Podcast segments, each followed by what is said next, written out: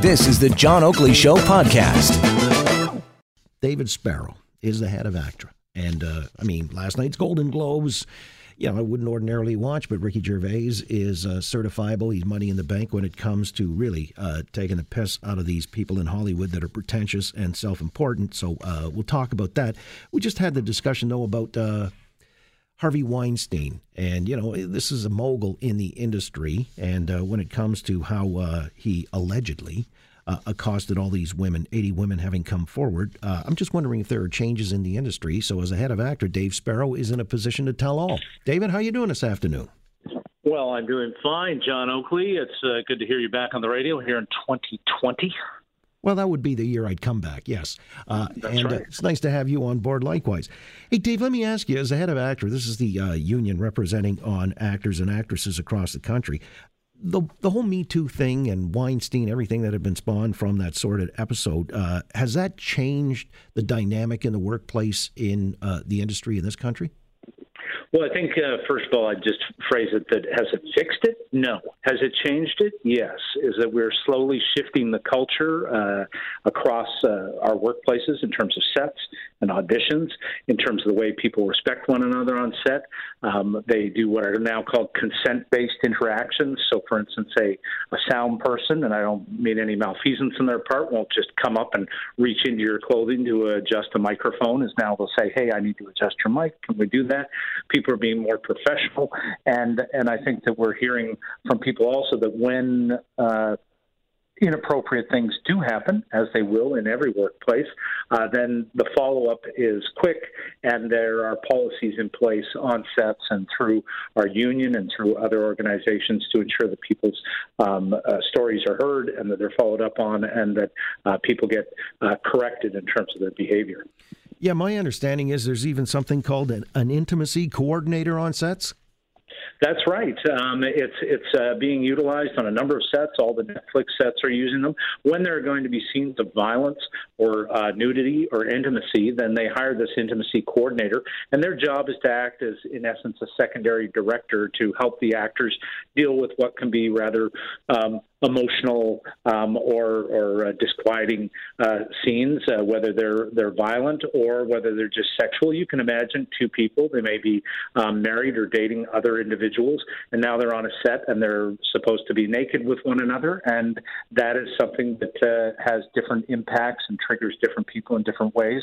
And so they uh, talk to the actors ahead of time and work through the scene with them and ensure that everybody's okay with what's being done, and most importantly that they stick to what's already been agreed to so that you don't see last minute changes by a director who might say, you know what, this scene would be so much better if uh, if so and so didn't have a shirt on. And uh, then, then they can um, they, they don't make those last minute changes. They make them advance because we talk about those scenes ahead of time. Yeah, this show would be a lot better if I didn't have a shirt on. Well, it is warm in that studio, uh, especially with your energy level. Oh yeah. By the way, uh, is it possible that an actress can demand that the set be cleared except for the absolutely indispensable people? I mean, or does that already take place? I mean, just for a comfort level. Well, it takes place better now than it used to, but we've always had the concept. You've probably heard of closed sets. So if there's going to be uh, nudity or there's going to be a sexual scene or similar, then you want um, for for uh, you don't need everybody uh, associated with the production there on the set. You can actually um, have only those people who are imperative to how the production is being uh, uh recorded. And now um, with the intimacy coordinators, they're they're even helping the director to better choose and the producers to better choose who really needs to be on the set. Does every single person need to have a monitor in order to be able to see what's going on, or uh, can you uh, limit the number of people? So, for instance, as well in the new world, do you allow cell phones on sets where people now every cell phone is a camera, and so people are taking surreptitious pictures of what's going on, and then they can be spread on the internet. And so, in fact, um, there's very strict rules about that on sets now, and that's part of shifting the culture. Um, another important thing I just mentioned because it was in part of your introduction to this is we've uh, developed a hotline for our um, performers and, and folks in the industry, the Haven Hotline, which is a harassment and violence um, network. And um, it's a reporting hotline where people can report abuses and get immediate uh, counseling help right away. And so that's making our members and members of the crew, et cetera, feeling like they're uh, better protected with someone to reach out to if something inappropriate happens. Again, with Dave Sparrow, the head of ACTRA, that's the union that looks after actors and actresses in this country's industry. By the way, last night at the Golden Globes, Ricky Gervais actually did comment on the dearth of female directors. Not one had been nominated. What's the situation in Canada when it comes to the hierarchy within a production? Are you seeing more involvement from females and more diversity? Well, uh, you know, it's a mixed it's a mixed bag. Um, the uh, women in the director's chair, a couple of other organizations have put forward the concept of two times more, where they wanted to double the number of women in those positions.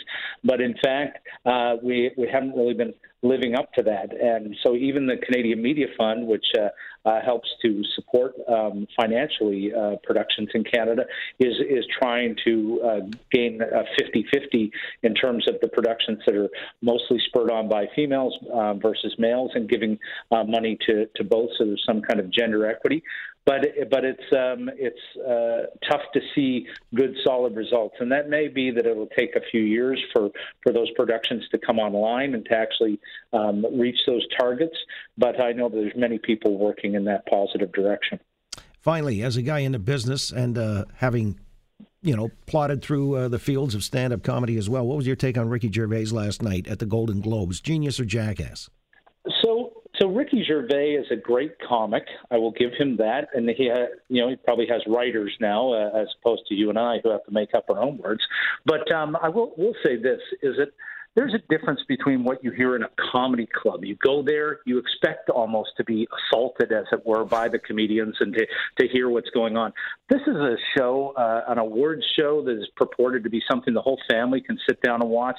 And I thought that he was a little beyond the pale. He really um, was sort of nihilist in his view of the awards and of his uh, uh, surviving into a sixth appearance, and and a little mean and disrespectful, and and even of some iconic people like Dame Judi Dench and, and others.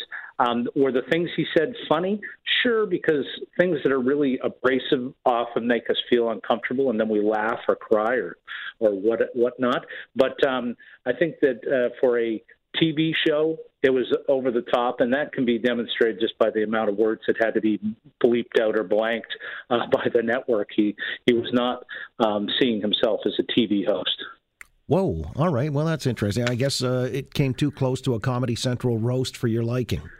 Yeah, and and frankly, that's a good a good point though. If I'd been watching it on on Netflix, mm. then I would have been cho- choosing to watch again a comic doing something really outlandish, and uh, I would have got what I what I anticipated. And here it was just a little over the top. I think you could see it, or sometimes very over the top. You could see it in the faces of some of the people. There's memes of Tom Hanks responding on, you know, online today. There's memes of him responding, and he doesn't seem happy with many of the jokes are a little uncomfortable. And this is a guy who goes on to win the Cecil B. B. DeMille Award. And certainly, as you balance uh, him next to Ricky Gervais on that broadcast, you certainly have the, the dichotomy, if you will, of of uh, family presentation there. One one you don't want your kids exposed to, and the other one you go, yeah, that's the guy in my neighborhood, as per his movie. I got you. Well, the Hollywood Foreign Press, I guess they're responsible for uh, having this guy come back year after year. So uh, maybe they've got an axe to grind with the industry. However, I found it refreshing, but that's just me. We'll part company on that note, literally and figuratively. Always appreciate it, Dave. Thanks for your time. Thank you, John. Take care. You got it. Head of ACTRA National, uh, David Sparrow. Thanks for listening to the John Oakley Show podcast. Be sure to rate, review, and subscribe for free at Apple Podcasts, Google Podcasts, and anywhere else you get your on demand audio.